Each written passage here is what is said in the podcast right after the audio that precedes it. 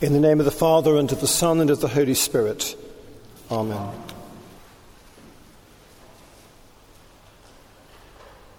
And the gardener says to Jesus, "Sir, let it alone for one more year."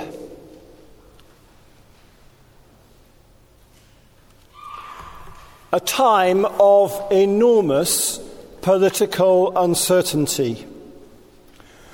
Strongly held views about international relations.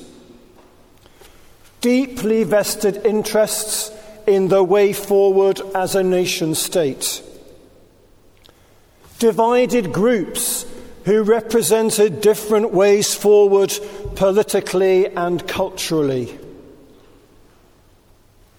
Tension that bubbled beneath the surface. Those were all present in first century Palestine at the time that Jesus told that parable. In the midst of a context of enormous political uncertainty about the way to respond to Roman occupation, at a time when some sought one particular direction and others a different one, Jesus was asked to comment on the nation and its response, on God's people and their faithfulness, and the place of repentance in the midst of that journey. He chooses not to condemn, but to offer a parable. And in the midst of that parable are those words, "Sir, let it alone for one more year." For 3 years, we're told, we've been to look at that fig tree. For 3 years, we'd been to look for fruit and had found none. For 3 years, it had been enormously ungiving in terms of its fruitfulness and its achievements, and the suggestion was made to cut it down and to bring it to an end.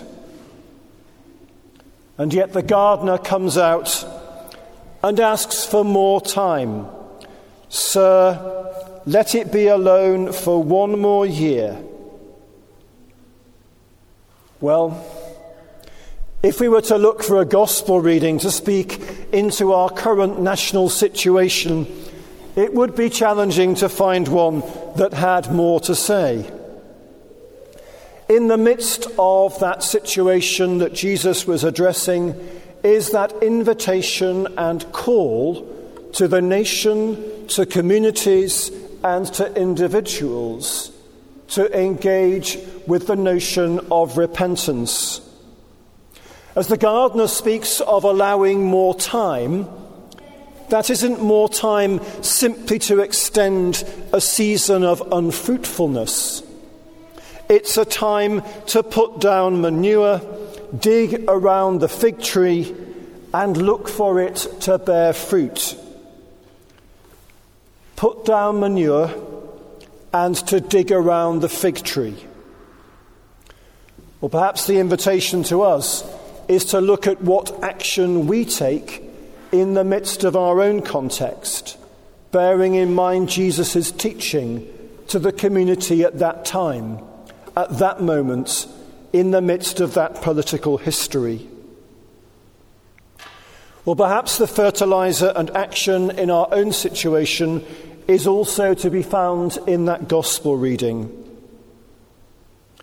Jesus says, "No, I tell you, but unless you repent."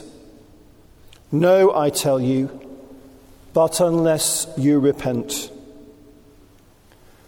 The call to repentance is one of the great themes of this season of Lent, and indeed is woven through all that we sing and say together through this great reflective season.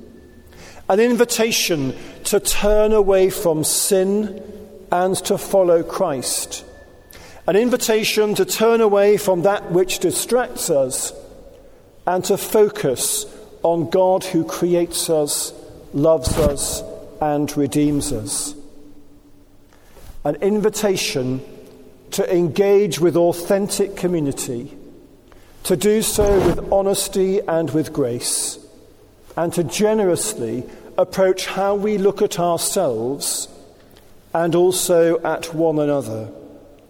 The call to repentance requires an enormous degree of self-honesty, but also the capacity to look with wisdom and grace upon those who seek our forgiveness in the midst of community. You may have seen that in this last week the Archbishop of Canterbury appeared on social media holding a poster. And that poster is displayed, or part of it at least, is displayed at the back of the cathedral this morning and has been for some days, inviting us to reflect on what it means to be together in this complex and difficult political age. What it means for us to live in community together with differently held views. Now, of course, the Church of England is well placed to have had some experience of that in relation to other matters over the last decade or so, or perhaps even longer. So maybe we're well placed to be able to say what it means for us to be mutually flourishing, to be living together with differences of opinion, and yet to be holding up that which ultimately binds us together, which is our understanding of who God is and who we are, created, loved and redeemed by God. At the bottom of the poster, or at least some versions of the poster, is the invitation for communities to come together for a cup of tea. At one level, it seemed like a remarkable Anglican thing to do, to get out the kettle and make a cup of tea and invite people to come together. But at another, it's a deeply profound invitation for communities to engage with the building of authenticity, honesty, grace and generosity in their midst. Whilst at one level, drinking a cup of tea is a very uniting act, sharing in hospitality and in intentional time together, even with those with whom we do not always agree, is a space within which we can build community, express the honesty of our own opinion, listen carefully to one another, and act with grace and with generosity. Who knows what the days ahead will hold for us and for our nation.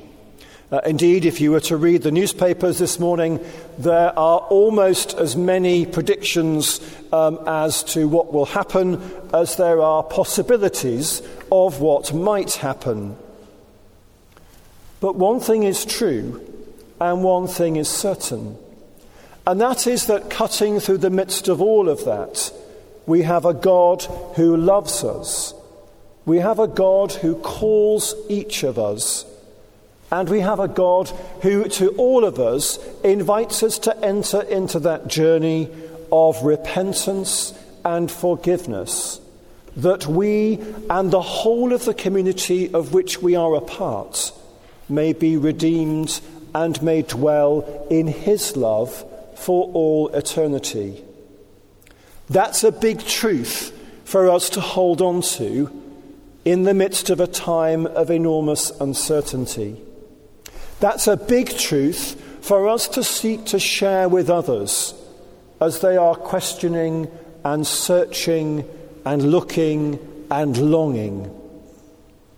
In these coming days, whatever may happen in our national life and in international politics, let us remember that call to repentance, that extra time offered in the parable, but not time to just sit there, time to be fertilized and dug over, time to look at ourselves with honesty and with integrity, time to act to build community which is reconciled and authentic, even if within it different views and opinions are held.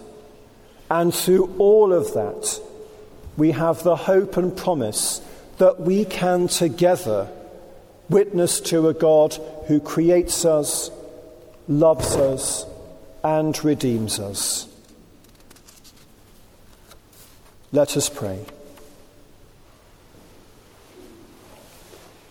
Eternal God, give us insight to discern your will for us, to give up what harms us, and to seek the perfection we are promised. In Jesus Christ our Lord. Amen.